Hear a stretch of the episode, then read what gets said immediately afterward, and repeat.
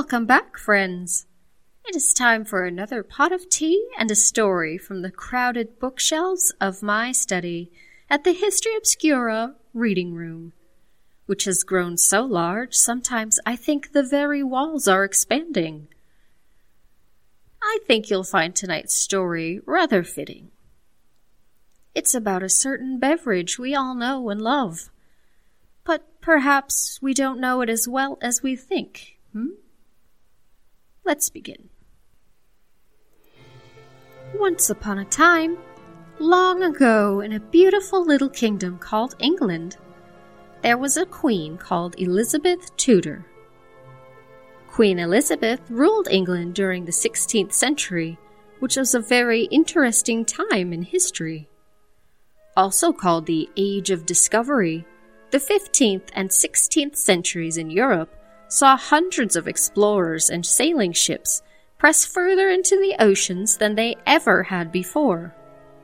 Sailors like Francis Drake, Christopher Columbus, and Vasco da Gama organized expeditions to cross the Atlantic and see what they might find out there where the maps all ended.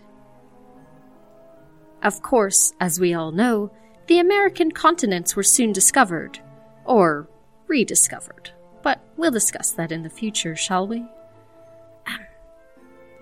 Under Queen Elizabeth's authority, English explorers tried to set up a colony in the New World that would protect England's claims to future trade within the area. Spanish, Portuguese, French, and Dutch colonies had already been started, and realizing that England's relative economic position was in danger of collapsing, Elizabeth allowed Walter Raleigh to establish a settlement on the North Atlantic island of Roanoke. Unfortunately for the Roanoke settlers, who quickly found themselves short on supplies and without enough time to grow more food before winter, war between Spain and England erupted, cutting off their supply line. When someone was finally able to return to Roanoke, the people had all disappeared, having moved on to the nearby Croatoan Islands with native tribespeople to try their luck there. That was in the year 1590. Queen Elizabeth's disappointment that the expensive venture had been fruitless stopped her from consenting to any more formal settlement expeditions in her name. She was not, however, content to step back and let her European counterparts claim everything for themselves so, as everyone looked pointedly to the west, Elizabeth looked to the east. Explorers from the Netherlands, Spain, and Portugal had already been busy mapping routes through the Indian Ocean for decades. They found exotic silk fabrics, spices, opium, and tea to bring back home and sell for a nice profit. These items were of equal importance to England and so the Queen decided it was time to establish an English monopoly on such goods. She issued a royal charter to the East India Company in the year 1600, granting them the sole English license to trade with Asia. Her decision would have a huge impact on the future of England, India, and Western culture as a whole. The venture was a complete success. The East India Company first landed at Surat, in India's northwestern region, placing its first factory there. Bit by bit, the company's wealthy English owners bought land for more factories and even brought in the English Navy to beat back its Dutch and Portuguese competitors throughout India.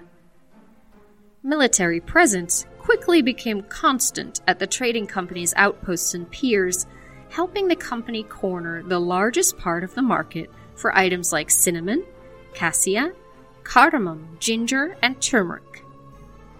Along with these spices, the East India Trading Company brought home opium and samples of tea from China.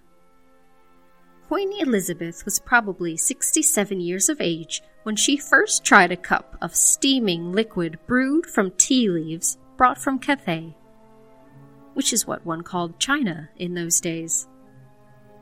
Though tea did not have quite the same overwhelming success in England that was enjoyed by opium, it did steadily increase in popularity. half a century after Elizabeth's death in 1603, tea from China was being served in London's coffee houses. At first, the drink was consumed only by curious, adventurous customers and sold very little.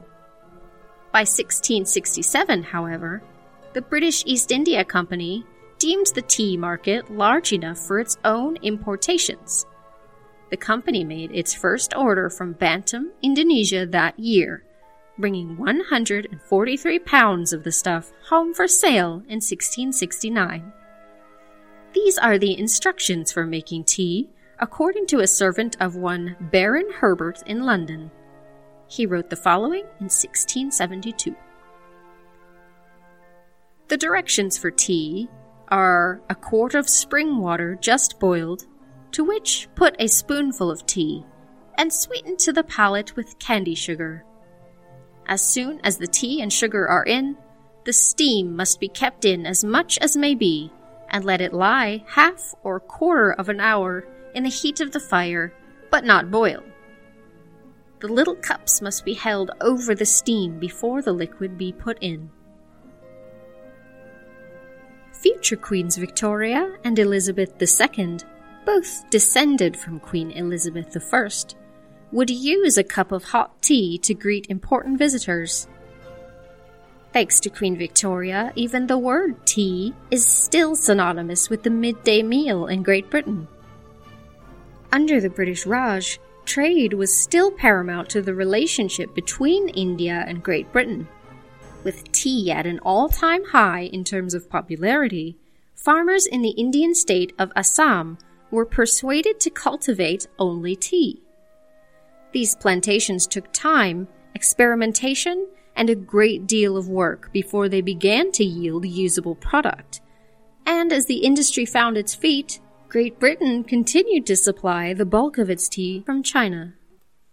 China's tea industry was ancient and fine tuned to perfection with a processing method that no one outside of its own factories was allowed to learn. Indian farmers were keen to try growing Chinese strains of tea in Assam, but there was a big problem. China ruled that exporting live tea plants or their seeds was illegal. Furthermore, the Chinese exporters would not divulge the secrets of how their tea was processed. Desperate as always for a monopoly on Britain's most popular Eastern products, the East India Trading Company sent a Scotsman by the name of Robert Fortune on a trip to China's interior in 1848. The region was completely off limits to foreigners, meaning that to avoid suspicion, Fortune had to disguise himself as a wealthy Chinese merchant. He traveled throughout China with a Chinese man posing as his servant, which meant that Fortune could often stand back out of direct view while his servant, Wang, took care of any arrangements. Fortune's instructions were as follows. Besides the collection of tea plants and seeds from the best localities for transmission to India, it will be your duty to avail yourself of every opportunity of acquiring information as to the cultivation of the tea plant and the manufacture of tea as practiced by the Chinese. Careful to keep a few paces behind Wang, Robert Fortune gained entry to a green tea factory by pretending to be a rich Mandarin official. Curious about how the tea he enjoyed so much was created. Wang bowed to the factory superintendent repeatedly, asking if his master could be allowed a tour. Politely, the superintendent welcomed the pair right in. It must have been an amazing sight to Fortune, who was a botanist himself and very interested in how everything worked. The factory was warm and dry, fragranced with the scent of that precious tea. Hanging on the wall of the entryway was calligraphy quoting 8th century Chinese writer Lu Yu's book on tea, entitled Cha Ching. To quote, the best quality tea must have the creases like the leather boots of Tartar horsemen, curl like the dewlap of a mighty bullock, unfold like a mist rising out of a ravine, gleam like a lake touched by a zephyr, and be wet and soft like earth newly swept by rain. Once inside the mysterious factory, Fortune learned all the secrets he and his fellow Britons had waited so long to know. The tea leaves, once picked from the fields, were laid out on huge woven trays to bake in the sunshine for one to two hours. Once the leaves were deemed ready, they were added to a huge cooking pot over a coal furnace and stirred until the essential oils of the tea leaves were drawn out, moistening the contents of the pot. When the workers were finished stirring the tea leaves in the pot, they piled the batch on a large table, working them back and forth over bamboo rollers. The rollers brought out the rest of the oil from the leaves which were then wrung out to remove excess water, creating green pools on the table. After rolling, the tea returned to the cooking pot. When the leaves had finally been dried, cooked, rolled, recooked, and piled on a special table, workers gathered to sort them according to quality. The smallest leaves were selected for the highest quality teas, while large leaves and bits of stem comprised the medium grade tea. At the bottom of the rankings was the dust. At the end of the process, what began as a lush basket piled with tea leaves had been reduced to just enough to brew a pot of tea. Fortune continued exploring as many gardens, plantations, and factories as he could during more than a decade in China and he managed to smuggle as many as 20,000 live specimens of Chinese tea out of the country and into India. To keep the plants alive, he encased them in Wardian boxes, which were new inventions constructed from glass. Due to the long, sometimes treacherous journey, the first shipment of 13,000 plants was mostly damaged, only 80 some adult plants remaining healthy enough to plant. This didn't deter Fortune, however. This time, he planted thousands of stolen seeds into soil inside the Wardian boxes before shipping them, and, just as he had hoped, thousands of healthy tea plants arrived ready to transplant by the time they reached India. Those smuggled plants that managed to survive and reproduce in Assam relied entirely on the hard work of plantation workers during the British Raj, who really got the industry on its feet. During this time, it was not only Indian farmers working on the plantations, but illegally hired workers, whom Fortune had arranged to bring in from China. In the space of just a few decades, India's tea exports to Great Britain outpaced those of China. It was the ideal relationship for growers and buyers, and in a way, tea came to strengthen the cultural ties between India and Great Britain. The British took theirs in fine porcelain cups with lumps of sugar imported from empirical holdings in the Caribbean. Indians took theirs with milk, sugar, and an array of aromatic spices. In 1858, Queen Victoria had the great honor of being named Empress of India, following two and a half centuries of growing British economic and military sovereignty in that country. India's Great Rebellion rocked the country as many Indians who served as military troops under Britain's authority mutinied. Both sides took aim at the other, with hundreds killed across India the political unrest was resolved with a huge reorganization of Britain's policies in India. First, the East India Trading Company, through which Britain had gained its political power in the first place, was dissembled. British Parliament passed the Government of India Act, which passed administrative duties of the former company to the British Crown. The realm came to be known as British India and the subsection of government known as the British Raj. Raj meaning rule in Hindustan. The tea trade boomed, and Queen Victoria's great British Empire grew right alongside it to become the largest in the world. With land stretching from Canada to South Africa, Britain became a world leader in the Industrial Revolution. The middle class grew, with more people than ever before attending school, learning to read, write, and keep accounts. Today, the Victorian era evokes notions of well mannered, well educated gentlemen and women sipping tea and eating delicate sandwiches while discussing the business and politics of the day.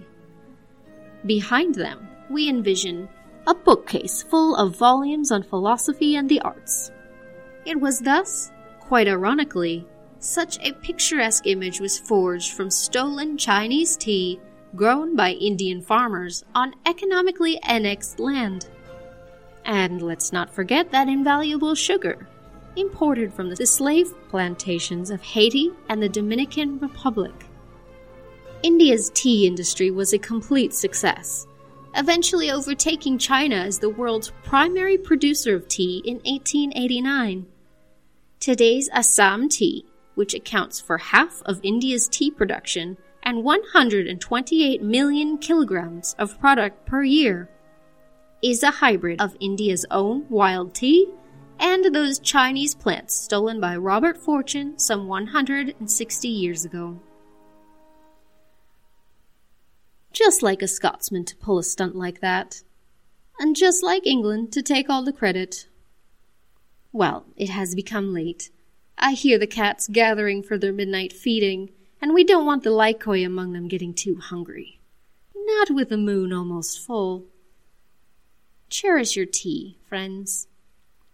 Good night.